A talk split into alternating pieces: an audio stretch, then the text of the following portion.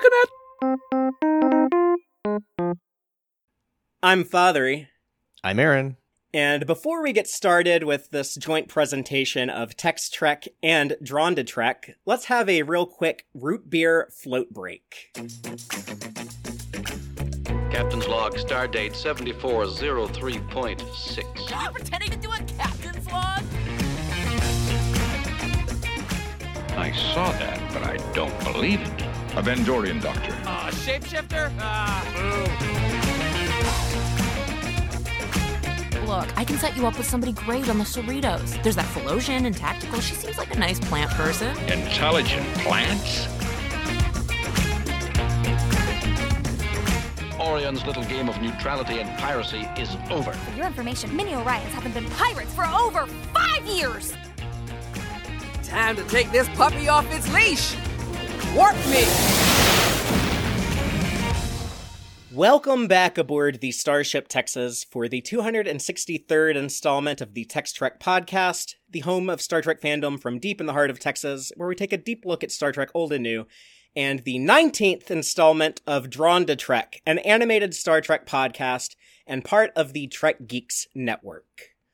And uh, tonight we are talking about Star Trek Lower Decks Season 4, Episode 7, A Few Badgeys More, written by Edgar Momplaisir. I think that's a uh, first time writing credit for Edgar, and directed by Lower Decks veteran Bob Suarez. Aaron, before we uh, we talk about this this episode, we got a, a little bit of, of big news to talk about this week. I think we should just start with like you know like the big Oh, the yeah. big celebratory one. I'm like, wait, what big news? Like, it, this week has gotten very long. It feels like that happened three day or three weeks ago at this point. yeah, Star Trek Prodigy has found a home. Yes. landed on Netflix. The the starship is landing at Netflix. Well, that starship does land frequently. yes, So. that one Well, it did. makes sense. Yeah, well I- now it's do- does the voyage can the Voyager A land? That's what that's what we Voyager could maybe land, we'll find so out. Yeah, oh, I would So maybe the- Voyager A could maybe. hopefully. I I would love to see. So At least at this point in lower decks, it's sitting on Earth in the Presidio, so it's not quite at the Athan Prime at the the museum yet. yeah, so I wonder, and since Prodigy is a couple years after Lower Decks, I wonder if it's Yep. still on Earth or not. No, I don't know. That's a good question. Probably not. I think they would have. You would have seen it. Well, I don't know if we really would have seen it, but I mean, it feels like that was something that they would have pointed out. Yeah, they would be like, "Hey, we can just it's just like a block over here. Like we can just walk Right. down there, you know." So- Yeah. But yeah, uh, I'm very, very happy to see Prodigy has found a home. Uh, people have been asking how is Text Trek going to cover that with, you know, the Netflix distribution models. I am thinking it's extremely likely they'll drop the episodes in chunks. I I hope. I would be shocked if they do a, a type of some type of weekly release. I don't, I don't Oh, think yeah, Netflix but- would do that. Well, at least if- it's in chunks, at least it's not all at once. But yeah, that's going to be challenging. Yeah, I I, don't know I how don't we're going to do that. Yeah, and I don't, know what the plan on on with the drawn to Trek side of things is. yeah, be. I have to think about that because how do you review that? Like and know that other people have already seen. You got to have massive spoiler warnings and whatever you do, because there are people who are not going to watch it probably as quickly as we do. so what I think will happen. This is what I what I foreshadow based on my extremely limited knowledge. Uh, just this is just my speculation. Mhm. But I I think that they'll they'll do two 10 episode releases. So I, I think. I think that's most likely. They'll probably do one in the first half of the year and one in the second half of the year, since they're saying 2024. So I don't maybe like a spring fall type thing. I don't know something like that. and then it will take a break and go into season two. Oh no, sorry. I'm trying to think of like, are they going to dump? I guess they'll, they'll drop all of season one at one time. Yeah. Then yeah, the season two. Yeah, sorry. because that's pretty standard when Netflix acquires uh, Yeah. a show. They'll they'll put it they'll put everything up, and then if they're buying new seasons, they always really they always put that in in uh, like either a whole season or like half a season. The only time Netflix has ever done like weekly episode releases is if they have like a distribution contract with like an overseas show, or I think they were doing that a Mm. little bit with like USA a few years ago with like uh, Burn Notice and some other USA shows. Or I, it might have been a different show, but I don't know. Oh, depending something on what with- they do with Europe and and different countries, maybe that will still do that. Maybe we'll get a chance to do it weekly. That would be interesting. maybe i mean they're using netflix for all the overseas releases as well so i think Oh. i think it'll it'll release the same Okay. everywhere but i think that'll that'll be good for you know the way that kids watch they do like to to binge and uh, that's something that when I when I talked to uh, Kevin ha- uh, Hageman in Vegas, he said that that was one of the things he felt was hurting the show. So, um, oh, that it was weekly.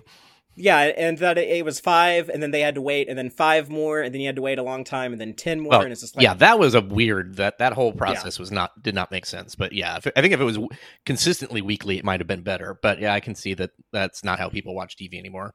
But as, as far as uh, as far as Text Trek, if if there's ten episodes and there's no, you know, if, if Discovery and Strange New Worlds and Lower Decks are all like not coming out, then uh, you know, like my what what, I think we would probably want to do with with Text Trek is to cover them in in groups, but not like not all ten. Maybe like do five one week and five the next week or something like that. But it would just depend on Or just depending on what the content is, maybe group them by story beat or something like that.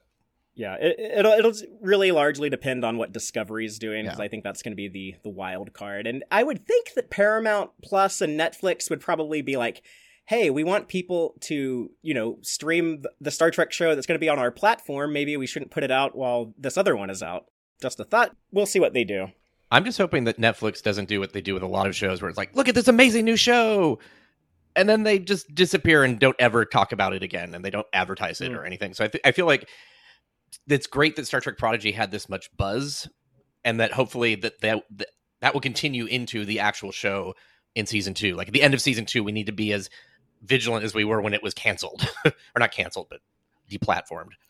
Yeah, yeah. Everyone should make sure that you you uh, click play on. I don't. I currently don't have Netflix. I don't have a Netflix subscription, but I'll, I'll get one when the new episodes come out. But, I'm just going uh, to let yeah, it run. Even if I don't watch it, I'll just turn on season one and That's what I was doing with uh, my my dog has seen Star Trek Prodigy more than me because I would I would uh, I bought all the episodes on the Google Play Store when it got taken down from Paramount Plus, and I would hit play and let them run all day while I was at work in the office. And Yeah. you know, my dog was stuck at home listening to Jankom Pog and Murf and Rok-Tahk all day. So he's probably memorized every line of dialogue in season one. but That's funny. Uh yeah. So that's that's it. I'm very excited, and we, you know, like uh, I think it was AV Geeks or somebody basically said that uh, this goes to prove that uh, airplane banners always work.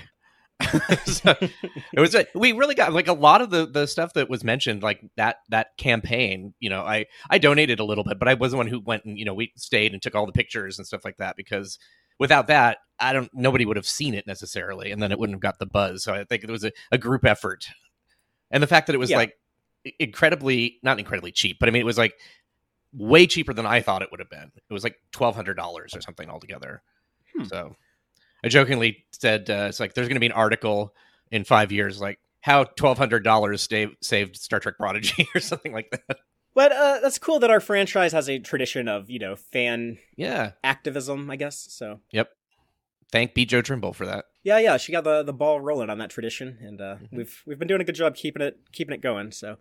Uh, it is cool that we're getting like a lot of good news, and we got like the writers' strike ended. uh, Like I guess like a little bit of bad news, as we thought the actors' strike was going to yeah end that soon. Doesn't sound like- really good yeah, um, it, I I think it'll still be resolved by the end of the month. I think I think cameras will be rolling again in November. Uh, Hmm. the, the, they'll they, they did this with the writers. They th there were talks that started up and then they broke down for a little bit, and then a few weeks Yeah. later they they resumed talks again. So. I, I think that they'll. It's just that they're going to have to cave on everything like they gave to the writers. So, which is Yeah. good. You, it's good that the, the, the Writers Guild was able to. You know, it, it- it's interesting, Aaron. Uh, they they had movement on like every issue, every concern that they they addressed that, that they brought up to the to the MPAA. They got or uh, the um what are they what what are they called? Uh, the A AMPT whatever. But everything Oh, yeah, they yeah. gave. Every issue they brought up to the studios, they, they got movement on. So that that's uh Yeah. that's like the first time that's ever happened. I was So- gonna say that's it was yeah when they said that I'm like wow that's surprising and then you kind of wonder it's like is it really and they're just kind of trying to like paint a better picture or whatever and it's like no the writers wouldn't do that they would just be like they would say Well, how much they a- didn't like it. I, I would. I don't. I, this is uh historical, I guess, so it doesn't really not really relevant. But I think a bit of that did happen with the 2007 strike. Um, and, and not the case now. yeah well now it's it's a lot harder because you have everybody having a platform basically to talk about it. In 2007 yeah there was st- social media but not to the, this extent. In, in 2007, I think you could make a the debate on like how how much did they win from from that strike, and and Yeah. here I think it's like even if you're like super skeptical against uh, organized la- labor, it's like there, no, there's there's no way you could you you would think that they would have gotten anywhere near this good of a deal without without striking. So Yeah. and I think that having like the two the two unions striking at the same time is what really Yeah. uh, really made a big difference. So uh, uh, so I, I still think we'll get cameras rolling in November. It'll just uh just be a few more weeks before that's all resolved. But what won't be a few Fingers weeks away? What's what's right around the corner from uh, tomorrow? Day of recording is uh, the New York Comic Con Star Trek Universe panel. Yes. So if you're watching this live on Friday, uh, tomorrow we'll be talking about that tomorrow night, 7 p.m. Central. We'll be live. I think we can also talk about the IDW news from today as well, because there was Mhm. some some Star Trek IDW stuff announced. Yeah, um, a, a new comic series, a uh, a mini series called Sons of Star Trek, starring Jake Sisko, Nog, Alexander, and uh, Q two, Q Junior, son of Q, Yeah. whatever his official name is. One of I'm sure it's one of those three. Um, Junior, they kept calling him. I remember that one time in, in uh, on Voyager. So maybe that'll be his moniker. and people should keep eyes peeled for variant covers. I know some some uh, cover artists that work at IDW, so eyes peeled for those. I'm not saying anything. But uh, tomorrow we're also doing a uh, celebration with our uh, Patreons on, in the Text Trek Discord server. If anyone is a uh, Text Trek Patreon supporter, uh, first of all, thank you. We'll give you a shout out in the uh, the end credits at the end of the show. But second of all, uh, if, you, if you're watching us live on Friday, then uh, tomorrow on Saturday the 14th. That's right, it's Friday the 13th now. Uh, Yeah. Tomorrow, Saturday the 14th, less exciting date. Uh, we'll do the um, Patreon watch party with Impulse, the uh, zombie Vulcan episode from Star Trek Enterprise. So kind of a kind of a fun October Halloween scary episode with zombies. not scarier than the theme song, though. That's the part I'm dreading. yeah. But I, I do like that episode. Other than that, a g- a really really fun direction from David Livingston. You got to do like cool horror Yeah. movie. I think I think that's who directed it. Got to do like some fun lighting stuff. And, then, Mhm. and I believe it's Terry Matalas' first uh, credit in Star Trek. Ah. Speaking of speaking of legacy and Picard, so There was a Voyager episode where they did an homage to Psycho, which was kind of interesting because they got to do that, like you said, the change the lighting and do do some interesting camera angles and all that. Uh, what which episode? It was the one with the find the hologram who Oh, murdered yeah. all of his crew, and I cannot remember the name of it for the life of me now. I can't remember it, but it's That like episode. season. It's it's early season four. Something like that. Yeah, Yeah, I'll, I, I'll I, I love that actor. That video game came out, but I haven't talked to anyone who's played it, and I haven't played it, and uh, I don't know. I, I it kind of seems like everyone kind of like no one really cared, or if if the the game the the strategy game on PC, uh, Star Trek Oh, Infinity. yeah. I can't even remember what it's called. Uh, but yeah, Uh, Star, Revulsion. Star Trek Infinite. Revulsion was that other episode. I just remembered. Sorry, Revulsion was uh, not the Psycho hologram. the video Yeah. game is Infinite. Star Trek Infinite. If anyone plays it, uh, let me know. Um, I'm I'm curious. Uh, Yeah. If I should play it, tell me. I'm not. I'm not typically a uh, strategy gamer. I'm not typically a PC gamer, but I'll I'll do it for Star Trek if someone tells me to. With our uh, show that's on pause, we should bring it back just for that. It's Infinite Trek. We can play Star Trek. Star Infinite Trek on Infinite, on Trek. Infinite Trek. Yeah. There you go. Yeah. Just bring it back as a Twitch channel and do do a There you go. a, a, a live stream of gameplay. Yeah. Well, the idea behind it was that it's like it could be anything. Yeah. You know, the, the you could talk about anything Star Trek related on that show. Unfortunately, when it, something can be about anything, it's sometimes often about nothing. so, so it Yeah. it, it got paused.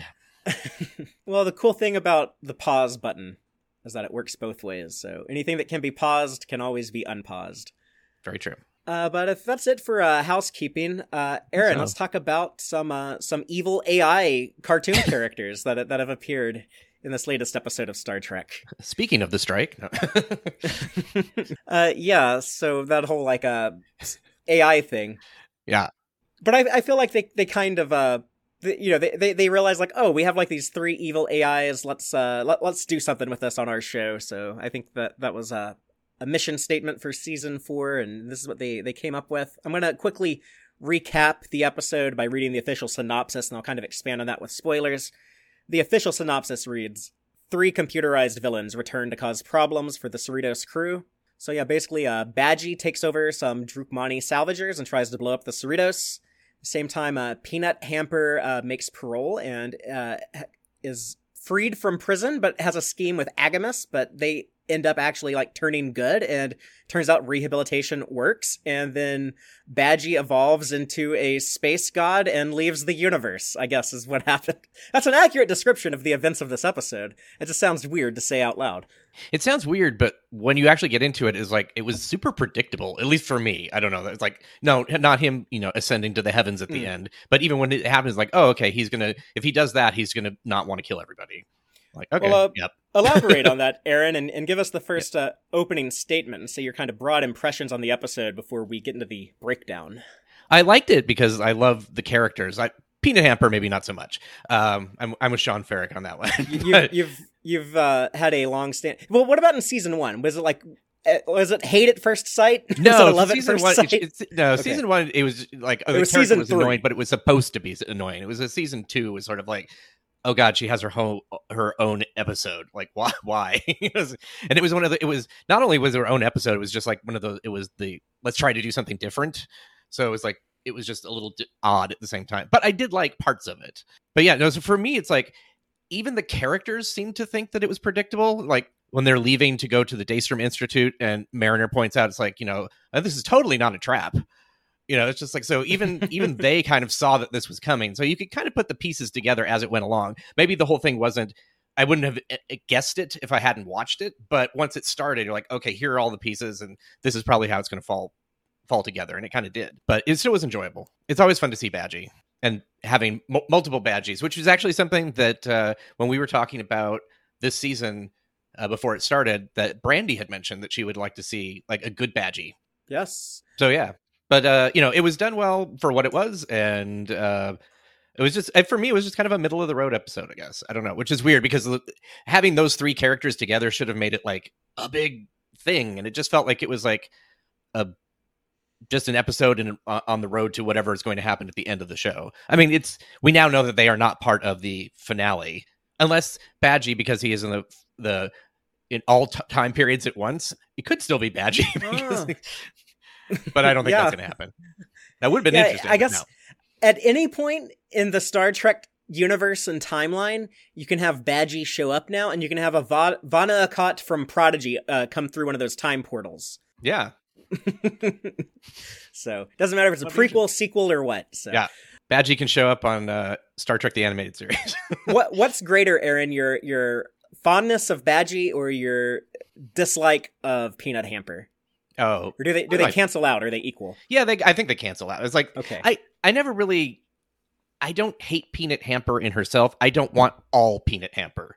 She needs something to bounce off of that is Starfleet or something. You know, it was actually the first time she was on there it was hilarious. The second time it didn't feel quite as hilarious. Especially because like you're expecting, oh, she's going to, you know, of change and evolve. Like that's the Star Trek message. And then she didn't.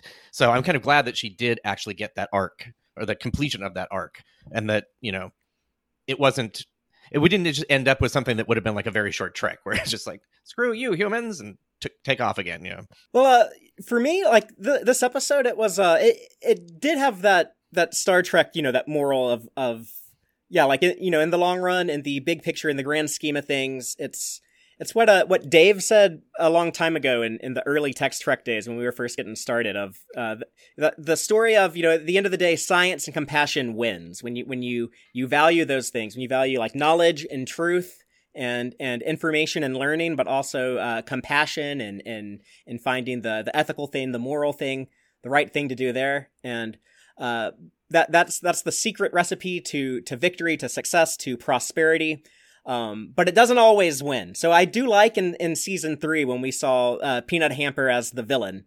Um, but I, uh, I I was okay with that because I I'm I want I want Star Trek to be a place where like like the yeah like the the good guys win, but not not all the time. Like you still have like those those defeats. We haven't quite perfected everything. Um, however, with this being the follow up to that, well, it does kind of add to well in the big picture though. Eventually, even with something like Badgey, you know, goodness does win out. So uh, I I I didn't see the the redemption at the end coming. I didn't. I didn't. I thought that I thought Peanut Hamper was still going to be a jerk at the end. So they, I, they, they uh, caught me off guard here, and they caught me off guard in when she was still evil previously. So both worked on me.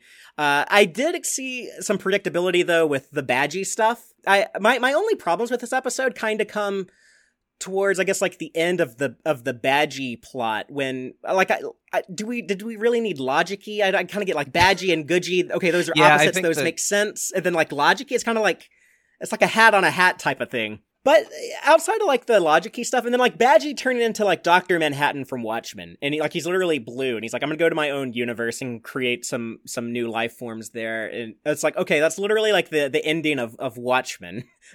but uh, outside of that, like, uh, but uh, outside of that, I, I had a pretty good time. Um, I do need to lend back in a in a big way next week. Uh, this is uh, Mike McMahan. You made me go two weeks with no T'Lyn, so I I, I can't do three weeks. But if you look at Logicy, like Logicy has the same expressions as T'Lyn. It's really funny. It's like if you just cropped out the it's like it's got the, the the eyes and just the, the if you watch it, it's really funny. I was like, oh wait, it's like a a T'Lyn as a badge. yeah, they they use her uh, her emote animations on Badgey. yeah, That's funny. I didn't notice that, but I'll I'll, I'll keep an eye out for that from from now on. Uh, And we got some information on like the the overarching mysterious threat. So yes, which it kind of does play out what we had all sort of guessed in somewhat form or fashion that they weren't getting destroyed; they were actually getting something. They're getting yeah, stolen. and I I, I was the dumb dum dum. That that never that never seemed right to me. Like that never. It still doesn't. It still seems like that. that I I don't know. I always felt if like the, like if they the were Klingon ship, the very first one that we saw from the lower decks, uh, uh, uh, uh we how do you pronounce it? Uh, douche, we that's not right. Wage Douche. Wage douche. It was like pretty clear that it's like I just didn't feel like they would have killed that character off for like no reason. They would have just made it a different Klingon ship or something like that. So I'm like, okay, probably like not that. I dead. would've- so how? I would have rather killed him off, and then because that like that like got me, and I was like, oh my god, I I loved that guy. I hate that he's dead. I'm invested in this story with this mysterious ship. I I, I care about this stuff now. I said So- the same thing to Mike about Shax. Like, I'm like, hey, dude, like you should have left him dead. You've lost all the emotional impact that you garnered when you killed him off. But that's Star Trek, or, or at least Lower Decks, so Star Yeah. Trek. You you come back. I can, I can give a pass on the Shax one because that I did think that joke was funny. So I don't know if this does Yeah. build up to a punchline that makes me laugh. I can forgive a whole hell of a lot. But uh, but right now, I, I feel like I would have been more excited if this was something that was actually like killing them. But I know that is like a bit dark for lower decks, so they, they they tend to not go that that death tends to be kind of rare in lower decks, but it does happen one- uh, sometimes. And the interesting thing is, like, although this episode felt predictable when it happened, I now have no idea what's going to happen with the, the larger arc because it's like those possible pieces of Badgey and and uh, Peanut Hamper and AGIMUS do not have anything to do with it now. Yeah. So that will be like, oh, okay, how the how what is what is going on? I did. I I was saying from the very beginning. I didn't. I didn't think it was them because they said there was Yeah. a life form on the ship. So Right. I yeah, that's true. I, I I still think it's either uh, it's or the whale sex probe people. I, I I don't think it's going to be the whale. no, I know. either, It just it was just funny though. but I I think it might be Section Thirty One Boimler or it might be Salamander Catfish from Threshold. Just because Mike McMahan said that you are going to see the baby again. I don't know if he's talking about the animatronic babies in Yeah. Tuvix. Uh, that might that's probably what he was talking about, but who knows? Maybe it's the, the threshold baby is flying the ship. Just just putting it out there as a possibility in case it turns out to be true. I don't think it will be, but who knows? So if it, if it was uh, Section Thirty One Boimler, what what are the what is why what what is the Study, point studying studying threats to the Federation. They're mainly going after non. The Binar were the first Federation target that they hit. so Yeah. it's it's been other people that they've mainly been going after. But I mean, we know about Klingons and Orions. That's like true. it's not like the in Romulans maybe, but like it does feel very like you know classic bad guys, which they should have a lot of intel on. But, But we'll I'm see. curious. Like, I, it would have been cool to have seen like a Drookmani ship, like instead of this, but like being destroyed or something that that they came up with in. You know, of course, we also it could it could be we could have the Pakleds come back, and it could be they could be gluing together a giant Pakled ship with all of these parts and things, which would be annoying, but It possible. it could it could easily be a Pakled on that ship. Yeah. Yep. Uh, or the they were Breen the somehow. Pakleds would be more interesting to me since they were kind of like Yeah. the show's like OG big bad. right. It Yeah. did. It did. Oh yeah. The, uh, Jill said, it, "Did they? Didn't they grab some Vulcans too?" It's like yes, they did. I think. Not that Did we've they? seen. No. No. It, it was uh, Klingons, Romulans, Orions, Ferengi, and now Binar. The Vulcans that we saw were in this episode where they were getting overtaken by the Badgey glow of the of him taking over everything. That's Yeah. where we saw some Vulcans. Yeah. So speaking of that, let's get into the uh, the episode breakdown. Just starting Yeah. off with the the beginning with Badgey's, I guess, assimilation of the Drookmani captain, who I it assume felt very is the same. Borg like. This is the same Drookmani captain we've been seeing all along. He's got like the scar on his eye, but he wasn't. Yeah. He's typically voiced by J J G Hertzler, who played Martok, and here they they got someone different to do the voice, but he sounds like he's trying to copy that J J G Hertzler voice. Yeah. So I'm like, is the J.G. Hertzler guy dead, or is it a different guy dead? But I think it's the same guy because he has the same Oh. scar on his eye. yeah. Unless that's a thing that they do. They, when you become a captain, you scar you. I mean, it could. We don't Yeah. know jack Well, it shit doesn't about these people, so But is it a scar or is it just some sort of like oh, it could be a tattoo. yeah. tattoo or coloring or something? Yeah. I mean, if you think about it, like that could that'd be like a cultural thing. Like in their tribal days and the ancient times, like the leader of the hunting party would would put war paint on his eye. Yeah. so- I don't know. It makes sense. Well, they did like, that in captain would do Voyager that. with the uh the um predators, whatever the hell their name are. Was why I can't remember season anything. four. Uh, uh, I, I, got that one. That's Nemesis. Nem- So. No, but I'm trying to remember the the uh, alien's name. That I can't help you with, but um, there's a yeah. There, I, I like that episode. That was a good one. Raises some questions about the universal translator, but um, still still fun to watch. Oh, Hirogen. Jill was that's yep, that's it. Oh, that's okay. Yes. So you're talking about a different. Okay, I was talking about Yeah. like the guys who looked like physically looked like Predator, um, with like the mouth, but they were the the Chakotay was hanging out with uh in that episode Nemesis. I would have to go back and look. But they were- they were kind of similar to the Hirogen, who also man season four of Voyager is coming up a lot.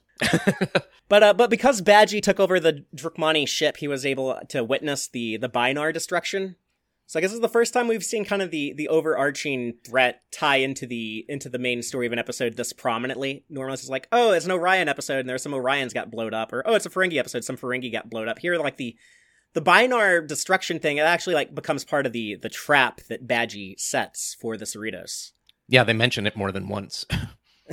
I did like when he got the uh assimilated with the thing where Badgey's like, you know, would you like to know some Starfleet secrets? It's like I certainly haven't killed anybody. Just like, Yeah. really on the nose sort of If- if answers this- all of his questions. if you're this Druk- Drookmani sa- salvage guy, you got to think like, oh, whenever I come across Federation technology, it's always like super, you know, user friendly and incredibly advanced, and so you know, of Well, course, they were the ones like- they were taking old uh, Federation technology. The la- f- f- first time we saw them, they're getting the the cargo ship from Star Trek uh, from uh, animated series. from the animated series. Yeah, they're going Yeah. after the robot ships. Yeah. What, what do you think of seeing the the grappler in action? We have some some Star Trek Enterprise grappler love. that there there needs to be some some OSHA control in this. it's like it's a, that doesn't make sense. I they would they would not have somebody just hold the apple. Like yeah, uh, no, but it's funny. I think it's interesting that this uh, kind of it, it shows that they are aware of like the thing that they were doing on Strange New Worlds with like the grappler thing. Like they were, I, I'm sure when they were like writing this, like there was like some awareness of like, oh, but they're gonna Yeah. mention grapplers and like the crossover on the other show. So I kind of, I kind of like that synchronicity there. It's subtle, but like if you if it- it's something like 20 years from now, like no one will care about if you if you're watching Star Trek 20 years from now, like you, Yeah. no one's gonna be like, oh, both these episodes came out in 2023. How crazy! Right, But that's for true. us here in like the heat of the moment, you know, as it's Yeah. all new and fresh, it's kind of cool to, to witness it. So It's kind of like when we had uh, trouble with tribble or no, trials and tribulations, and then the the Voyager episode with with Sulu. and Flashback, It was like yeah. oh, that was all happening around that time for for flashback. Yeah, for the the anniversary. Yeah, and then we had a a, a movie come out a couple months later in November That's with true. First Contact. Yeah, you Yep. like the 30th anniversary felt huge. If Yeah. in fact, I would say the More 30th, than the fiftieth. the the 30th felt like the biggest uh, ever of of my lifetime. I mean, Yeah. I wasn't around for the Star Trek was already 20 years old when I was born, but uh, since then I know the 30th was the biggest. yeah, and the fiftieth just w- was something happened. I think they it needed help. Yeah, I mean the only thing we had was one movie, so it's uh it was Yeah, but it wasn't. Yeah, and it wasn't even the prime timeline, and they just they they didn't really do anything online. It was there was not Star Trek Day, I Yeah. guess, at that point. You know, so right. If the 50th happened now, it would be yes, crazy. be huge. Yeah, uh, well, there's always the 60th, so just That's throwing true. that out there. 3 years away. I wonder why they're putting a grappler on the shuttle. I wonder if they're just playing around with technology or I think they're just playing around. I it could show up again at some point in the future. It could be a Chekhov's grappler, but I, I think it was just a just a gag. and Chekhov's grappler. Yeah. I like that. Pavel Chekhov's grappler. Yeah. Or we'll say Federation President Anton Chekhov's grappler. This is this is where we split the party, though. We get that briefing scene in the Cerritos briefing room, and uh, Ransom says, uh, "Boimler, uh, AGIMUS wants to talk to you." Freeman says, "Tendi, uh, go check on uh, Peanut Hamper's uh, parole hearing."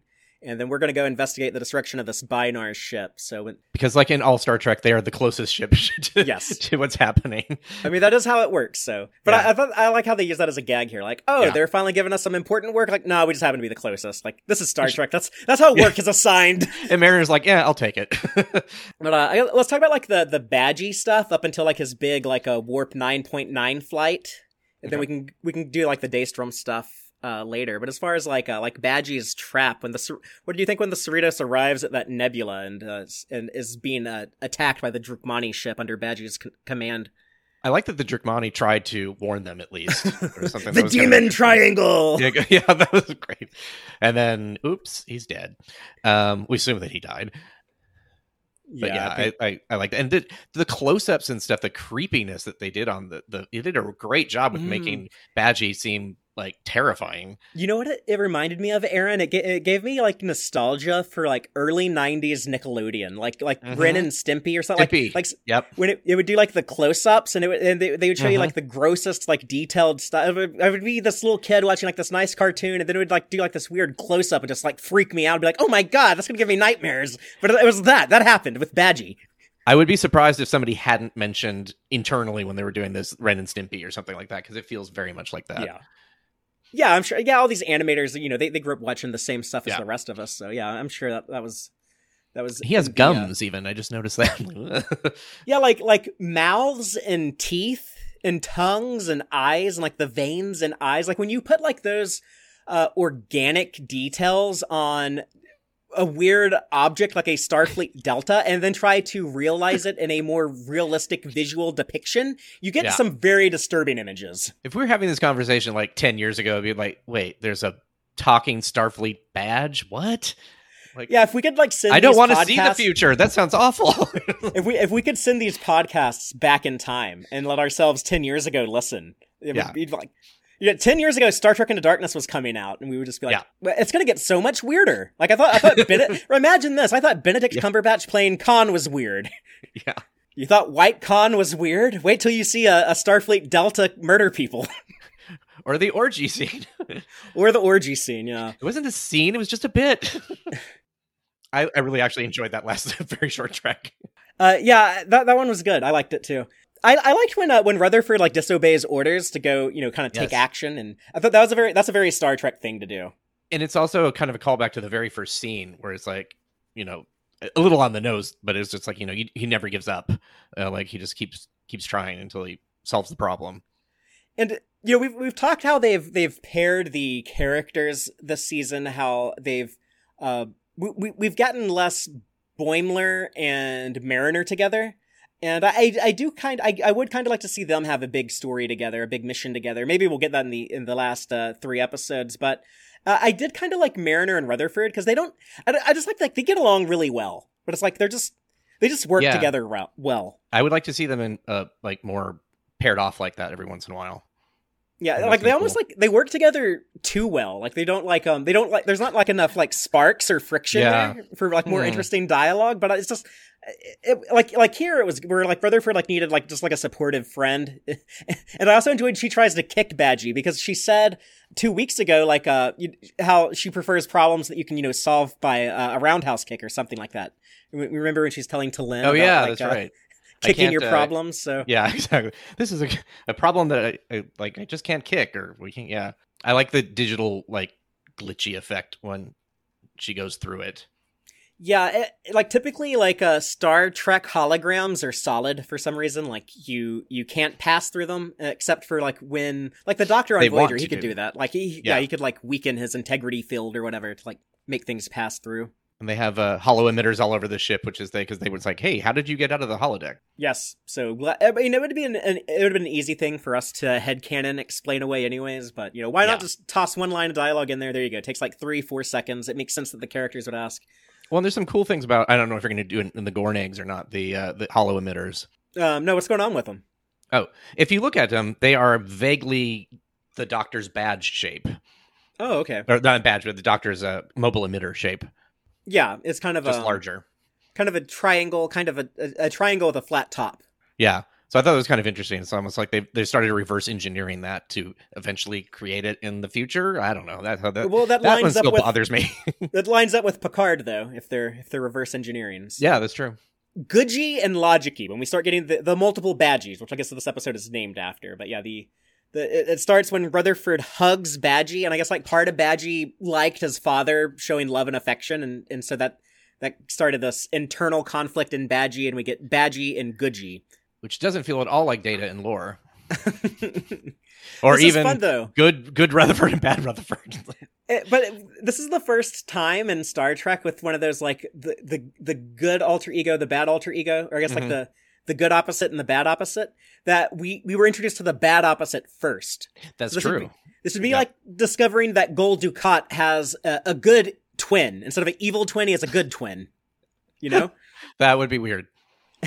and you would definitely wonder if he was really not good, and which is kind of what happens here too. It's like eh, I still don't trust the. I'm more naive and trusting than the rest of you because I don't. I'm not freaked out by Goodgey. I know like he made Oh, like no, no, the not- freaky face, but Not At me personally. I meant the characters inside at the Oh, end. uh, We'll yeah. get to that. But, But I did see um it would, uh, during the uh, the first reaction stream last night. If, if people don't know, on on Text Trek we do a, a first reaction stream live on Thursdays on on the YouTube channel, and uh I, I think Rachel and and someone else was saying that uh they they wouldn't trust Goodgey. So it's like I mean he makes a scary face when he's like buffering, but other than that he seems nice to me. I, I trust him. He's I'm made out still of like waiting for the code. buffering badge from from fan sets. I want that one where it's just like loading. Uh, they they do a good job of of like just making Goodgey just like kind of like stupidly good, where he is where he's just like, oh no. Did Or- you notice his oh no mouth is also a Delta badge? I didn't, but that's funny. Offering a you know root beer floats and stuff, and just I don't Yeah. know. He's or when they could jump to warp, it's like look at the pretty lights. I like that he's silver because like their com badges are so so. Oh, he looks like a lower decks com badge. Like people Mhm. listening can't see, but like I I wear one on my shirt sometimes when we're talking about the show. I guess because like first place is gold and second place is silver and third is bronze. So that's why. Is that why Badgey is gold because he's first, Oh. and then Goodgey is silver, and then Logicy is is a bronze color? Maybe that's interesting. Because it's interesting. I guess it's it's like kind of stupid, but it kind of makes sense at the same time. Like I don't know if I like it or hate it. I still would have done something where it's like uh he's the gold front, Logicy or Badgey or Goodgey is the the back, and then the internal like having like electronics on him or something. That would have been Logicy. I would have made it like a combat literally split Oh. in three. He'd be the logic board. Um, Right. just But that's just I, I don't. When I I saw Badgey, I was like, okay, I get it. There's. Or, I'm sorry. When I saw Goodgey, I was like, okay, I get it. There's Badgey, There's Goodgey. Oh, good G. That's actually hilarious. That uh, okay, Yeah. they put good in there instead of like bad is in there because it was, it was like Badgey, like a badge. Okay, ha ha ha. That's all funny. But then Logicy, I'm like, oh, Logicy. So then are we gonna get like every like characteristic? Emotion. gonna- yeah, Yeah, but. It's just it was just odd to like do Goodgey, Badgey, and Logicy. lovey. I mean, Yeah. even that I think would have kind of made a bit more sense than this. It's just like, what was the point? The only thing I can think of, and like, why did you like remove logic too? Is just so at the end they could be like, okay, not only has he purged all of his goodness, he's also purged all of his logic, so he's just totally evil and totally insane, and still is able to like turn good in the end. I guess. Uh, I don't. I don't know. I mean, otherwise, Logicy is just. It kind of just gives Badgey something to. There's like, oh, we'll just invent Logicy, and Logicy will will fight Badgey for a little bit while we cut back to AGIMUS and Peanut Hamper, and then cut back. It's like, is that all it was for? It was just like kill some time. Because if that's true, I'm I'm a little disappointed. it is weird that there are so many threads running through this episode, and it does feel like they are kind of killing time at times. Like you have only 26 minutes or whatever. Yeah. It's slightly longer than a regular episode, I noticed, but not by much. But yeah, basically, Badgey's plan at that point, when he when he's purged his goodness, when he's purged his logic, he he decides, you know, Neurozine gas on the Cerritos wasn't enough. He now wants to kill the entire Federation. Doesn't Neurozine knock you out, not kill you? Because that's what they did to. Speaking of another Voyager episode, uh, when they knocked out uh, the Romulans on the um, the whatever that the ship was, the one that splits in 3 I'm- uh, the- splitting in three, the, uh, the Prometheus, and yet Prometheus, another yes. Another Voyager season four episode message in a bottle. Aaron, what is did going you just on? did you just watch Voyager season four? Like, no, I did not. Uh, that is weird. Um, no, but they had Neurozine gas. That's what knocked out the Romulans. It didn't Yeah. kill them. I'm I'm glad you bring that up though. That is actually something that I was trying to figure out last night, and I'll I'll, I'll talk about it in the uh, in the Gorn egg section. Oh, but, okay. um, th- th- there's a, there's an interesting way to interpret that. Actually, we we might have multiple interpretations. All right. I don't know. You have anything else on like uh the the logicy, Goodgey, like all that stuff? It was fun. It was predictable, but it was it was good. I mean, like logic was probably not necessary, but it it didn't hurt when it added it too much. I don't think. And we got a T'Lyn looking badge, so that was kind of fun. And he, he, definitely like the the voice acting and the the animation, everything. You you do always feel the the menace and the danger when and the tension when when Badgey's around. well, and when they're split, they you also they all feel like three separate characters, even Yeah. though you have a very short period of time. But it's like they at least don't feel like they're just slightly altered. Yeah. Yeah, really really good uh, voice acting performance. Yep. Um so I guess the the B story, the Daystrom stuff, uh Tendi and Boimler go check on Peanut Hamper and AGIMUS and we see the uh, the evil robots having a group therapy and playing basketball and gardening and Peanut Hamper and AGIMUS they've they've developed a friendship. I think it's fair to say possibly more than a friendship, but def- definitely like a deep emotional bond and connection. They seem to Yeah. like genuinely have have feelings for each other, but you know, if, if you rewatch the episode, the scene plays different because here they're kind of they're not they're kind of phoning in the evil because they think that's what the other one wants to hear. Mm-hmm. Yeah, I agree that it does feel like that. In fact, she Peanut Hamper actually does seem to be enjoying herself gardening, even though you're you're Yeah. supposed to believe that she's not. But it's like, okay, yeah, she actually does seem to be having a good time. And even AGIMUS, when he like replicates the the drones to water her tomatoes, Oh, yeah. he's like he's like giving like the evil laugh, like he's like he's enjoying watering tomatoes. yeah. what is it? Eat hydration plants or whatever.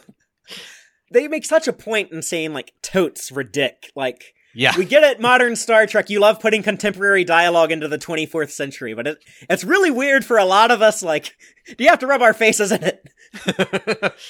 yeah, that's gonna sound very like that. That's the one thing about older Star Trek that holds up over time more because they didn't do that. I'm gonna be curious to see what this is like 20 years from now. But even even older Star Trek would do it occasionally. Like I, I think um in uh Miri when Kirk is talking about like dipping like little girls' curls into into yeah, bottles of that's ink, true. And I'm Yeah. thinking like. Man, would a kid in the 1960s even know what the hell that meant? Like a kid Yeah. in the 1960s would be like, I have like a normal like like ink pen at school. You know, I, I Yeah. write with like a like a. In the pen and 2360s, yeah. nobody's gonna know what that is. It's like it's like this is the 1960s. We're like going to the moon Yeah. and stuff. It's not like Right. it's not like inkwell stuff. Like Yeah. Or they were trying to invent their own slang, like you know Herbert and you know she was Nova and stuff like yeah, that. I, that. man, That doesn't work out either. I'm gonna bring Nova back. Like, yeah, been talking to this gal lately, Erin. She's she's a real Nova. That one. We're gonna make that a thing in the in the future. Uh, I, I think it's funny that they're watching Lassie. You know, speaking of like old things that are still existing in the future, like they're still watching Lassie. I feel like Lassie was like on TV all the time when I was a little kid, and I never watched it on purpose, but I watched Lassie a lot. they even had movies, I on. believe, didn't they? Wasn't there like a mid '90s or early '90s Lassie movie or something like that? There, there was. I and they, feel. tr- they kept trying to like reboot it, and there, I, I don't know. Yeah. It's like I watched like like old la like black and white Lassie, and then there's like the new Lassie that was in color, and then this is Lassie all over the place. But uh, I see the live audience. Uh, people people seem to be fans. When you get to the Gorn eggs, I'll bring up something and say why I think it isn't. Okay, I I, I know what you're talking about, but yeah, Yeah. What do you think of like when we get the conversation between Boimler and AGIMUS, where it's I don't know, it's like the interrogation scene thing. I love the blue and red light thing because that is just such a sci-fi trope. Blue is good, red is bad. Um, it, that was that was great. Um, it just it, it's funny because it did feel like they they both understood each other. It just felt very much like that's why this is kind of where I was just like, oh, even the characters know what's going on. It's like Boimler's Yeah. just like, uh huh, okay, sure.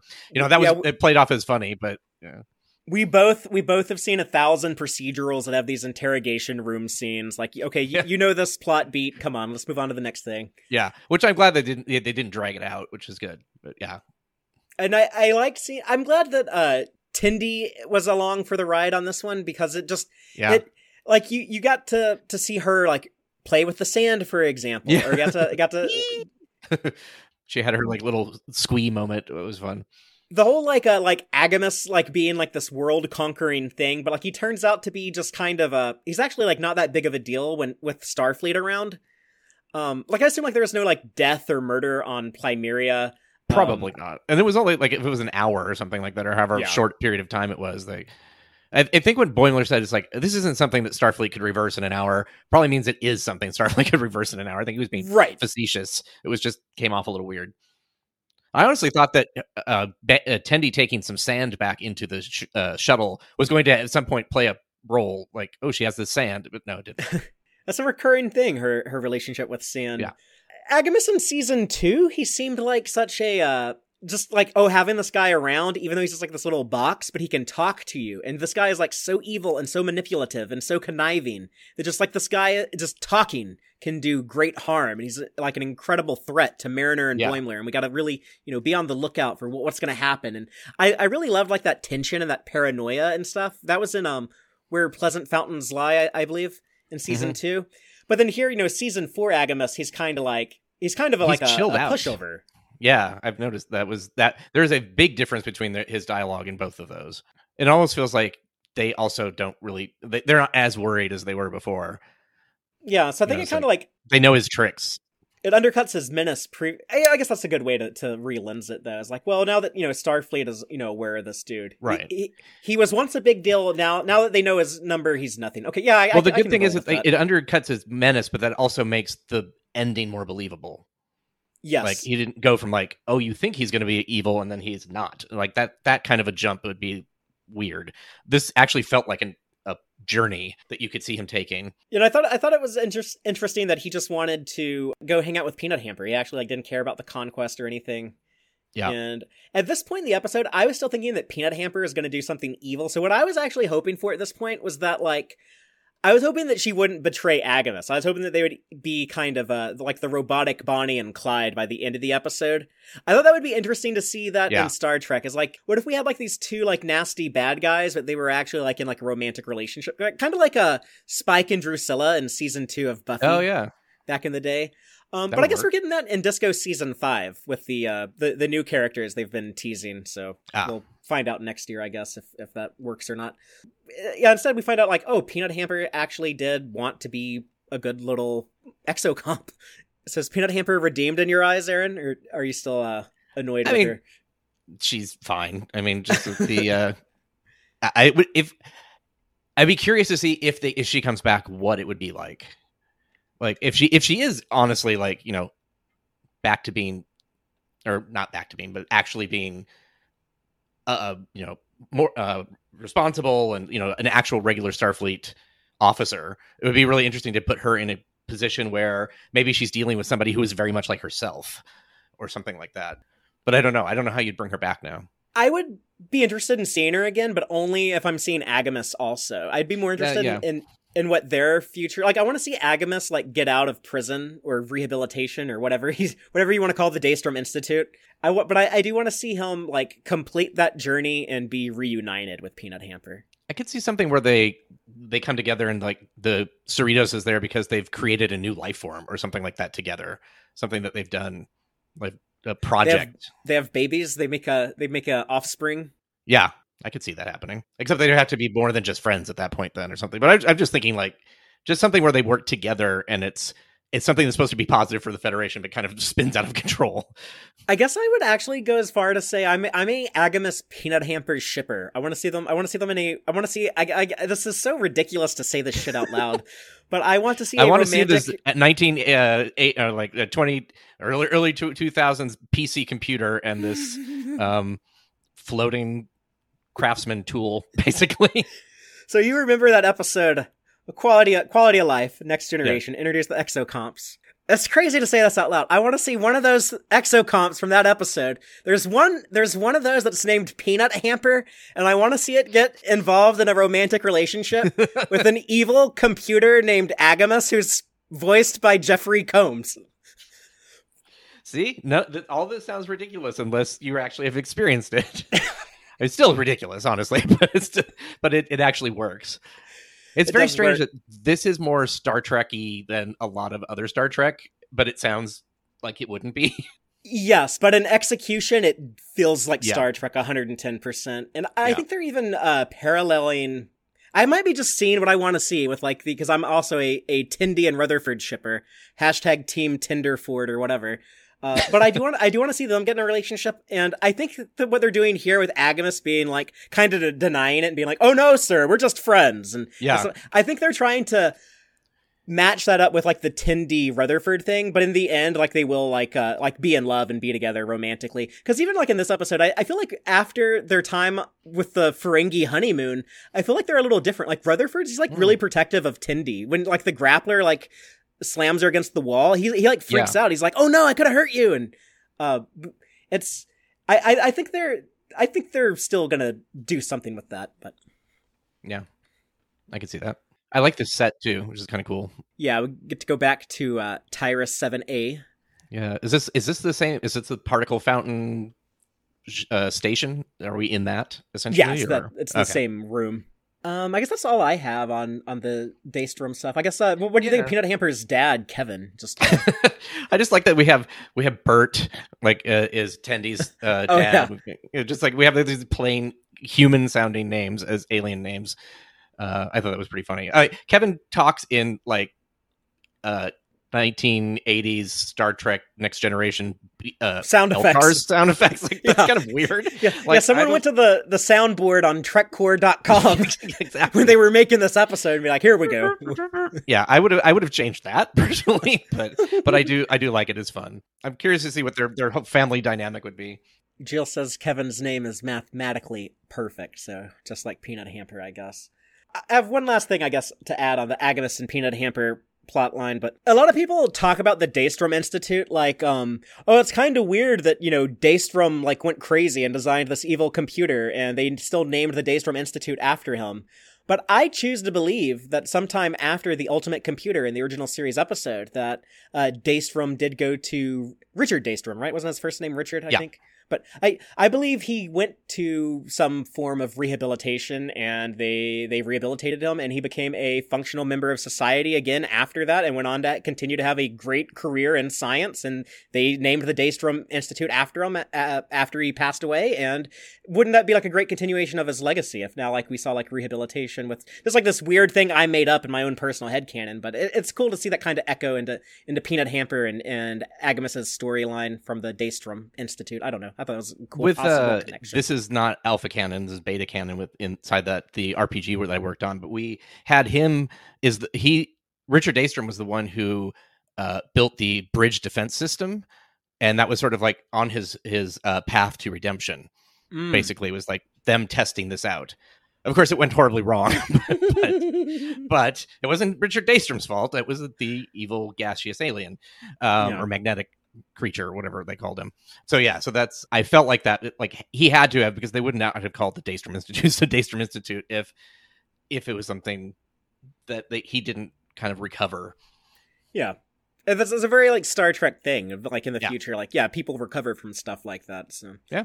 And that's all we got on the Peanut Hamper and AGIMUS stuff. I guess let's talk about like our big ending with Badgey Yes. going. So is he trying to recreate Tom Paris's like Warp Ten flight? Remember in, in Threshold when Paris is like, "Oh, we can be like everywhere in the galaxy all at the same time. I'm back in- Right. in, the But Alpha he's going Quadrant. I'm with the 9.9. Klingons. I'm everything." So yeah. So why does he think he'll be like everywhere? I don't know. At- that was my question. Like we've had ships go nine point nine, uh, like well Voyager does even I think at one point. So nine point warp nine point nine is not warp ten. There's a difference, but maybe that's it's close enough that it was enough to have maybe energy goes there, not matter. I don't know. This was a really cool scene though. I loved when he comes out of the galaxy. It's just like it's it's terrifying. It's sort of that eldritch horror sort of feel to it. It really is, but yeah, they they built him up as like this this big, larger than life, over the top threat, and now now you're gonna see him become like ultimate level god power, able to able to just wipe out the whole Federation. The thought of like Badgey having control over every ship, every computer, like what, what is he saying? I'm in every pad, every com badge, everything. It really is terrifying. Yeah, he's in the LCARS. No, not not our sweet innocent LCARS created by Mike Okuda in the in the eighties that we've we've cherished for decades. Not anything but the LCARS. something that was never meant to be functional and then when they had a video game it had to be functional that was fun I, I worked on the console version of Star Trek Online, so it's like. Uh, I talked to Mike at that point. I was just like, "Thanks, thanks so much for this." He's like, "Hey, I didn't make it for a game. It's like it was not my intention. It's just supposed to look cool." I, I was just trying to get something that would look good on a standard definition TV Yeah. screen in 1987 was all I was Yeah. worried about. exactly. It did. It did kind of work. It was just funny. Was like, Maybe maybe try to, to slip in some uh, Buckaroo Banzai in jokes in there here and there, but but other than that, you know, That's true. Doctor Who and the uh what is it? The Gilligan's Island that was also in there. So what do you think when when Badgey I guess had his uh, epiphany when he saw all of space and time laid out before him? Eh, yeah, I mean, it was his reaction makes sense for what like I, I feel like he's he's smart enough to have like, oh wait, this is stupid to be that malicious, and the fact that you know there are all these other opportunities, but just the fact that he this happened is kind of weird. I mean, I guess it's it's it's lower decks. It's going to be weird, but it was just sort of uh I'm sort of indifferent to it. I mean, a lot of it's like kind of cool and kind of trippy. It's and kind of like Yeah. visually exciting. Visually, really it's like. super trippy, and I like the the visually. I loved it. I love Chris Westlake's music is like really powerful and it's like a fun sequence to watch, but it's so much happens so quickly. And I like like even like the whole like ascension to the great koala and all that stuff.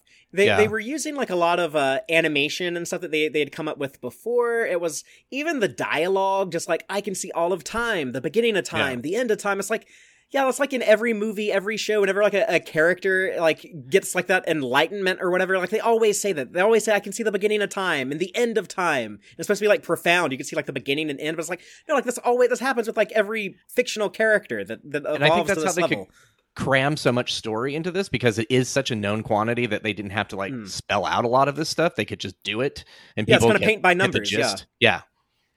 Yeah, it's like we've it's the same thing as, as So it, it worked for that instance. like with AGIMUS and Boimler in the interrogation room. It's like okay, like we've seen this before. We know what's going to happen Yeah. next. So It would have been kind of interesting if like you didn't exactly know what happened and he just sort of disappears and like you know like will I be back? Who knows? You know like it, like almost like Q in the first uh, season of of Next Gen. But I, I feel like the show, I guess, realized okay, we have these three evil AIs. We've we've left them all kind of dangling plot threads that we can Right. we can you know go back to. People are going to expect us to go back to them eventually. We should probably like do. We need to resolve these things at some point. So I feel like they were kind of trying to rapidly resolve all of that stuff and make sure that it doesn't interfere with whatever their their season four big plot with the mysterious ship going around doing whatever it's doing. Um, they they wanted to make sure that all these that AGIMUS, Badgey, Peanut Hamper were all kind of uh either resolved or moved away from that to where like okay the audience knows there's something else going on with them and the audience isn't going to be worried about them. They can now focus on whatever enemy antagonist whatever we're doing instead i suppose but it just it just felt like so much so quick i almost think this probably should have been two separate episodes like give us like a whole episode of on the badgey stuff and a whole Yeah. episode on the peanut hamper and AGIMUS stuff even though like they're all three ais they really don't have much in common other than uh they They're they, AIs. they learn to be good eventually Right. Yeah, I could see it as two different episodes. Although I don't know if there is enough for two separate episodes in that case. Then maybe an episode and a half. I don't know. Yeah. or it didn't all have to be in the same season. They could have, I guess, split some of this. But I don't know. It just, it just, it was a lot, a lot of convenient stuff happened very quickly. Uh, I guess Badgey does make the comment about like all life is connected, synthetic and organic. So I guess I don't know. Like all, all life is sacred. All different types of life, infinite diversity, and all different life. I mean, I- guess it's all Star Trek. It's all there. But just, there's not not much new. It's not really saying anything new. No, I would agree with that. I would. I, it would be nice if this had. Well, I guess it did move the the larger plot along, but just a very tiny bit. Yeah, it would be nice if it tied into something else. But sometimes you have those episodes; they're just fun for what they are. Well, I mean, I, I agree with you on like all the character stuff that like I, I liked all that stuff too, and I like I like where Peanut Hamper and AGIMUS and Badgey all end up. I guess the Badgey stuff, I guess, is the one that I seems too convenient to me, but I can live with it. Like Sisko, I I can live with it. I liked Agamus telling Ty, uh, Tyrannochillicus, I believe was the name. Yes, Tyrannical. When Ty- yeah, is like, "Will you be able to rehabilitate me too?" And I, I loved AGIMUS's response, like, "I don't know, Tyrannochillicus, but I can try." yeah. It's like so sin- it's so stupid, but so sincere and so earnest and heartfelt, all at the same time. It's all three of those, and I, I also love love that his laugh, no matter what, always sounds evil. always sounds evil. Yeah, and I like they don't explain that. There, there, no, at, at no point does someone say like, "Does your laugh always sound evil?" yeah, Yes. but I appreciate that. Like Yes, I do too. It's like, yeah, they, they didn't, they avoided doing that. And I feel like a lesser show They, would they know that we're smart enough to understand that that's part yeah, of the joke. They don't have to explain, they, they don't have to spe- spoon feed the jokes to the audience. Yeah. the Star Trek audience. They might not always be smart, but they always think they're smart. That's the thing about Trekkies. they're not always smart, but they always think they are. Uh, so we're still the best There's a, a really ever. funny Stargate episode where they were they were showing it was I th- I think episode 200 where they were it was a, a Stargate movie or a knockoff of, of Stargate. And it's like oh you know the audience won't know the difference. It's like the audience is normally a, sensitive you know smart intelligent bunch. Like basically they're talking to the the people watching Stargate which I thought was kind of funny. But uh, you know, the the good news is that we can we can get the grappler maybe hopefully eventually a bit more accurate because now we have Goodgey on board. So this should not be like that that part is un, that's the least believable thing in the entire show honestly it's like come on how can these people not have a like aim it at something and shoot it like that's that's ridiculous yeah, they, they should be able to figure that they can go out. Like, lights or faster than light you know it's like they can do that Rutherford, you figured out how to uh, code an artificial intelligence god. I think you can Right. figure out how to how to handle this grappler. Yeah. that that people that people were able to use just fine 200 years earlier. oh i don't know if we did mention the one thing uh when uh, uh badgey or, uh, says that he can detonate every warp core i'm just Mhm. like oh no because as a joke it, when we were reviewing uh discovery we said that possibly like maybe badgey caused the burn it's like oh he could have it would That have is made as much sense as what actually caused it Um, I mean, I I don't dislike what they they did with that reveal as much as you do, but I I, I do dislike it, and I'll have to say like the having it be caused by Badgey at some point after this episode would actually make more sense.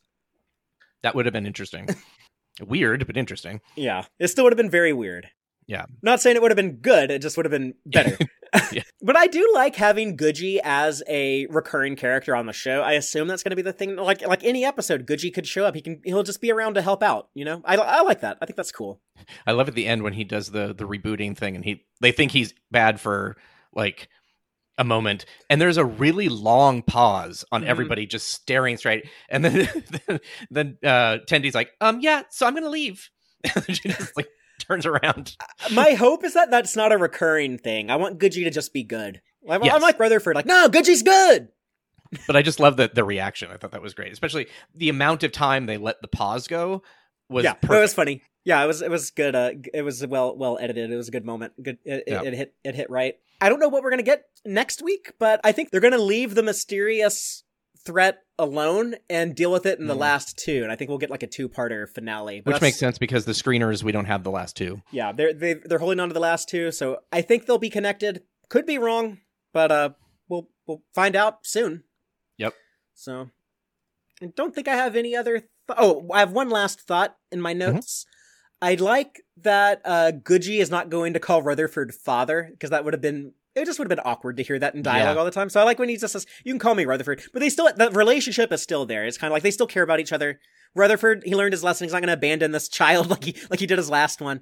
My hope is that Goodgey will just pop up in many episodes and have uh, a lot of cool contributions to the to the crew, to the ship, to the stories, to the jokes, whatever. I like having Goodgey on the ship. It'll be uh yeah, it, it's sort of like you think Tendi is like really well uh intentioned and super chipper. It's like this she you know bad uh, Goodgey can out out Tendi Tendi I want to see the two of them like go have. I want to see the two of them like, go play on the holodeck and stuff. in let's have fun with that. Let's have fun with Goodgey. Yeah, let's go build sand castles with Goodgey. Just That would be fun. uh, but any other final thoughts? Wait, they on weren't on the holodeck, so somehow they've figured out how to get Badgey off the holodeck as well. Oh yeah, they must have a holo projector uh, down there Yeah. in their their little cargo bay, I guess. Yeah. Sorry, uh, you were saying. No, I was just asking if you had any final thoughts. oh no, I I'm I think I'm I've said what I need to say. I can't think of anything more right now. As soon as we end the stream, I'll come up with like three really brilliant comments or something that I could have made. But we can keep the conversation going in, in Discord or uh, Star Trek socials or wherever. But uh, Twitter, in, the, yep. in the meantime, we can uh, go on to the Gorn Egg section of the show where we like to talk about the in jokes, Easter eggs, and continuity connections that uh, we thought were worth mentioning. Sometimes I list those things in different orders. I think it's normally Easter eggs, in jokes, and continuity connections. But today it was Yep. in jokes, Easter eggs, continuity connections. So next week it might be continuity connections, Easter eggs, and I did not get a video out this week. I apologize. Also, it was like there wasn't. Didn't feel like it was a giant Easter egg or anything in there either. Yeah. So Yeah, we, we just work with what the what the episode gives us. Yep. So. But as for the title of this episode, a few badgeys more, that is a reference to, I assume it's a reference to the uh, Clint Eastwood Western for a few dollars more. The Mhm. cool thing with this is that there is the Next Generation episode titled "Fistful of Datas" when we had multiple Yeah. datas. So you know, that wa- that was a play on uh, "Fistful of Dollars," the Clint Eastwood movie, and then the the sequel to that for a few dollars more gets Yeah. spoofed with uh, a, a few badgeys more. So it kind of had a Star Trek connection Mhm. already. Uh, the the Binar return in this episode very prominently. I was thrilled to see them. You know, they had a mention in Star Trek Enterprise, but uh, other than that, Yep. like we had, had not seen hide nor hair of the Binar since TNG season one, way back in like the Reagan years. so and it's been I, a been a hot minute. that's a long time. Uh, I threw their uh, voice, the audio, into audition and tried to figure out if there was a way to like, okay, what if they're actually saying something? If they are, I don't know how they cut it up and did it. So it's like I have a feeling it's just like multiple audio clips just sort of layered on top of each other or right after each other. So yeah, I couldn't couldn't make it work. More more than likely gobbledygook. But if Yeah. there is if there is a secret meaning in there, someone let us know. Uh, of course, the uh, the grappler I mentioned uh, first seen in Star Trek Enterprise, but got a got a huge uh, well I don't know about huge, but got a fun shout out on Strange New Worlds earlier Yeah. this year. The Tendi and Sand thing. So they mentioned in the first episode of the show uh, Mhm. way back in 2020 that she had uh, not really been around sand much. They don't have sand on Orion. That always seemed weird to me because I was Yeah. like, you went to college in San Francisco. That's on a beach. oh, well, like- that's. So, so I was like, it's on the coast. So like, you should you should have seen sand all the time. maybe she didn't get out much. I don't know, but She yeah, didn't. that's- She because when she made the dog, she said like, "Oh, I didn't see any Earth dogs. I was always focused on my studies and stuff." Oh right, that." so maybe she they- didn't see them. That's It does. It does make sense eventually if you keep watching Yeah. the show. It, it made sense eventually. But she was also um she also had a, a hard time with sand in uh, season one, episode four, Moist Vessels. Oh yeah. she messed up the sand mandala for uh, Speaking for uh, O'Connor. Yeah, Yeah. When, when O'Connor was preparing to ascend. So, you know, Tendi's relationship with sand is an interesting recurring thing in in the show. So the neurozine gas, Aaron, Yes. they, they mention neurozine gas, which does, like you said, it, it incapacitates humans, hmm but doesn't kill them. So there's two different gases that are, there's neurozine that incapacitates, and then there's neurocene, which was mentioned in DS9. Oh right. That one is lethal. Yeah, that was a deadly, deadly gas. But it Um, sounds like in the episode that Badgey says neurozine, neurozine. Yeah. So oh I wait, did we ever look at the s- subtitles? I didn't. The even subtitles say think neurozine. So So that's just a, a weird mistake, or maybe So it I will kill you if they over, like if you don't have any oxygen, if it's just pumped full of Yes. neurozine completely. But th- this is a, this is a great example, and what I, I, I like for for us fans to do, where if if we see something that might not make sense in Star Trek, it's not a big deal. Like we're creative people, we can come up Yeah, with a we'll- headcanon we'll fix it. Explanation. As, as, Stan Lee would have called it a no prize when people Yeah. would write into Marvel Comics and be like, "I fixed this continuity error that wasn't even a concern to anyone." But you know, congratulations, kid, you won the no prize. Well, but yeah, here it's like, okay, well, uh, we have neuro. Clearly, the writers probably meant neuroscene, but they accidentally wrote neurozine. That's easily forgiven. Uh, we can just say that, oh, well, sometimes neurozine incapacitates, but sometimes it kills you, which makes sense if you know anything about like biology and chemistry. and all right, that. like well, anything you know, takes too Yeah. much aspirin or whatever. It's like gonna you. Oxygen. You can die of oxygen, Oxygen. poisoning. Yes. Yep. All good there. And then uh, yes, the uh, the Tyrus 7A research station was recreated from the next generation episode Quality of Life. with the Tucker tubes. Was it Yeah, now now we know that those things are called Tucker tubes. Yeah, the the uh, the really fun, I guess, like display of all these locations where Lower Decks has gone before, but we, we get that montage when Badgey is kind of uh, taking over the the galaxy. We see the subspace relay that we saw in season three. We get to see uh, Douglas Station. We get to see Station Twenty Five. We get to see uh, Deep Space Nine. Um, but the oh, and then you get to see uh, T'Lyn's uh, old Vulcan ship, the uh, Sh'vhal, with her uh, Captain Yep. um what was his name? Uh, Sokol. Oh, the idiot, according to Mariner. But the the really fun one for me was seeing the USS Vancouver, and I was surprised like no one else seemed to care. know. But uh, No one's Boimler's- mentioned that. I haven't Boimler's ex, uh. Yeah. yeah, L- Lieutenant Barb. Barbara Brinson is is back in a blink if you miss it cameo. You see her in like a, I think it's the Astrometrics lab. It's a it's a Yeah. Room that we see in Cupid's Errant Arrow way back in season one. They uh they, Mhm. they're in this room. So, but yeah, I just I don't know. I always liked her. I thought she was neat. So happy to Yep. happy to see her again. That was cool. Then, of course, uh, Badgey's ascension uh, looked uh, very similar to O'Connor's ascension. So uh, the the show really does use a lot of its own history. So they they, Which they started great. doing that a lot in season three, doing it just as much in season four. Yeah, I, I love seeing it. I kind of do think we might get a we might get an explanation on the koala at some point though. Like, Hmm. I I don't want like a ton, but I just kind of want like an acknowledgement of like I don't want okay, the that- koala to be the person doing the uh, the the big season arc either. No, I guess it could be the koalas and that shit, but I. I, da- I don't want the koala to be like No, I don't. Actively involved in the uh the the, Anything. the story of it. Yeah, I just I just kind of like would if they just kind of somehow infer that like oh yeah, there's like this weird cosmic entity that you know for some reason it had its eye on the Cerritos for a little bit during all the during these years. Just I don't Yeah. like I don't need like I want it to be a, a crazy mysterious thing. I want it to be something like oh it's so grand and beyond my my mere feeble human understanding. I wouldn't be able to wrap my head around it anyways, even if you did explain it to me. But uh but g- give me something. Just give me a hint of something. And uh, you said you had something that you wanted to mention. And the one thing that I, people think is a thing, or at least Jorg does, I don't think is. They're and, and being the TAS guy, I was the first person to notice this and just jumped past it because it didn't seem like it. But there's an in one of our planets is missing. You can see on the screen when they're trying to show them pictures of Earth and what humans are like. There's silhouettes of Lassie and the Rescue Rangers running, Mhm. which is actually kind of funny because it was on ABC at the time, wasn't even on the same network. And and Jorg said like, oh, that's just it's a deep cut reference to that, and I don't think it is. I think it just happens to be Lassie or a dog movie, and it's like it could be if somebody like wants to disavow of abuse me of that uh, that assumption, great, I mean, you, uh, which you would do be fantastic. You do mention the uh, Lassie Rescue Rangers thing in your book, and we know that Mhm. the, the that book is in the lower decks writers' room, That's true. Yeah, it's possible. so that is possible. But Yeah. I think more than likely they just knew about Lassie as a uh, like huge pop Yeah. cultural thing in the 20th century, and we're probably just thinking of that. But And uh, oh yeah, Jill says uh, Jorg probably doesn't know how prevalent Lassie was, like being from a different country. That makes sense. yeah, yeah, it's, uh, that's hell. That to him, that's probably Lassie only comes up, you know, when it is referenced in Star Trek. But or something. Yeah. Okay. Well, y'all heard me and Aaron talk about this episode for uh, over an hour, and uh, we'd love to hear what y'all have to say about it. So if you have thoughts, please let us know. You can um, reply to my tweets on on Twitter. You can uh, tell us uh, how you feel in the Text Trek Discord server or on the Text Trek Facebook page. We do love to share reactions we receive from people.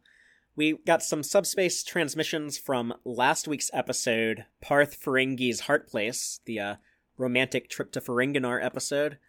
So I can uh, share some of those with y'all. Okay. On Twitter, uh, Jill47 said, uh, Migleemo is not up to the job of helping Mariner figure out what is holding her back. I, that's something we were talking agree. about, Aaron. Yeah, like, Migleemo Yeah. does not seem to be capable of doing his job. also on Twitter, uh, Wayne Votto said, uh, good episode, but least favorite so far of the season. So, Oh wow. Wayne, I- I'd be curious to know how uh, this week's episode fell in your in your Yeah. ranking. On YouTube, uh, at Rorschach One said uh, the naming of this episode is Chef's Kiss. So I'm assuming that Rorschach One is in the UK and was aware of that weird uh, Garth Dark Place, whatever Garth Marenghi's Dark Place show that I had. I think it played on. Sci-Fi Channel as well. Yeah, you had mentioned that it looked kind of familiar to you. Yeah. I don't know, But it was I- one of those things that it's like it's not. It wasn't big in my my pop culture background. Yeah, I watched a lot of sci-fi. That like when it was like sci-fi, like spelled like S C Correctly. I dash F Y I yeah, FI. like when when they made it skiffy or whatever. Like that's when I stopped watching. Siffy. Yeah, Yeah, S Y F Y.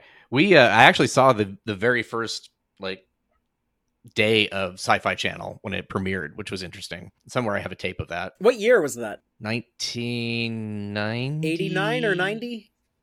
Let's see. I think yeah, hang on. Let's see. I will find out. Okay. Well, I, uh, while Aaron is looking that up, um, I got Uh, another 1992, YouTube- 92. Okay, so a little later. September 24th. Yep. Yeah, the, the first thing I ever watched on Sci-Fi Channel, it was right around then. It was like 92 or 93 then. It was uh, an episode of The Incredible Hulk from the 70s. Uh, oh, that's I- cool. It was the first time I'd ever seen an episode of that show, and I was like, "Oh my god, they made like a, a whole show about like this comic book character. That is so cool." I think the thing that I really liked in the beginning is they had these little fake news interludes. So there was this ongoing story that was sort of woven throughout every every show, and it was like there was a um, it was the AI uprising, and there were There was like the ali- president and- aliens. yeah, The aliens were taking, like people, people were being replaced by aliens, or something was. oh yeah, President Clark. I remember that. So like, and then they had like the whole you know I probably corresponded with the actual election in America. So I think they were doing stuff like that. But yeah, I missed that. Also on uh, on YouTube, uh, Ferdinand Cesarano says, uh, "Don't forget how great Adam West is as a voice actor on Family Guy. His performances on that show are extremely energetic." So yes, thank you, Ferdinand, for uh, pointing that out. I What's in that reference to? uh, I was I was talking about Adam West not being as good of a Batman when he was a voice acting Oh. Batman as when he was like Yes, yes, physically yeah. playing Batman. But, Right. Uh, uh, Ferdinand, it's nice to hear from you, and uh, I, I like it when you, you point out the, the things I overlook, like Adam West voice acting and, and the, the work he's doing on Family Guy, and then uh, also on YouTube from opinions no one cares about. Uh, who says? See, oh, and here we got some more uh, some more advocacy for uh, hashtag Team Tinderford because opinions no one cares about says my kid could see the chemistry between hashtag Tinderford after watching for five minutes, and he doesn't watch Lower Decks very often, so even the kid knows. Smart Yep. kid. yeah, I'd, I'd like to see. I, I think I think they're saving that for the end. I think that's why like Mike McMahan Yeah. is like like Hey Paramount Plus, I need to know. Are you going to buy like a season six and seven, or do, does it need to end in five? I mean, I, I think Yeah, he's asking because he's like, I need to know when to put the. I need to put like the the the Rutherford Tendi kiss. That's going to be like the big climactic ending of the show. Like, is that a season five thing or like Ross and? Rachel. They'll be at a starport waiting to get go to. You know what? Some other... Friends is another show that was on TV a lot, and I never watched it on purpose, but I watched a lot of Friends because it was it's just always on. It was just on a on, lot. Yeah, yeah. Was- When it, they got when they got into syndication, yeah. it was on all the time. I watched like the first season, two seasons in real time, and then it was just like, oh, all of these are exactly the same. It's just like it's a kind of comfort show, but it's like there wasn't really anything. It was just will they, won't they? Bat went back and forth forever, and um, but yeah, it was fun. Well, I think we'll have a good time next week. I don't know what the episode will be, but I, I think they'll they'll probably focus on something smaller and a bit more lighthearted, and then get back to some big serious stuff for the final two of the season. But whatever happens, I'm I'm looking forward to watching how it plays out. Uh, please, uh, please come back and hang out with us and talk Star Trek with us. Uh, there will be a live stream tomorrow night at 7 p.m. I don't know who's going to be on there. Uh, Aaron's feeling a little under the weather, so we appreciate him uh, hanging out with us tonight, and uh, hopefully he he feels better tomorrow. I just got like jabbed with needles. it's, like, it's more of that, but sometimes it knocks me out, and sometimes it doesn't. I'm just kind of like in between this time. But if, if you're uh, listening to this later, please uh, go check out uh, on YouTube. Go check out our stream on whatever whatever crazy news got announced, whatever Yeah. clips or trailers or whatever happened at New York Comic Con. Like, oh that that Lower Deck stuff, that Prodigy stuff, oh that, that Strange New Worlds and Discovery and whatever. Yeah, like you know, go go watch our YouTube stream talking about it. And uh, What could uh, we make up that would? Like Yeah. Um, a, a, a big thank you to the the, the Text Trek uh, Patreons that uh, that make the show possible. And uh, again, we'll be having our, our watch party tomorrow night. We do one of those every month. You can come in as little as two bucks a month to get into the get into the watch parties.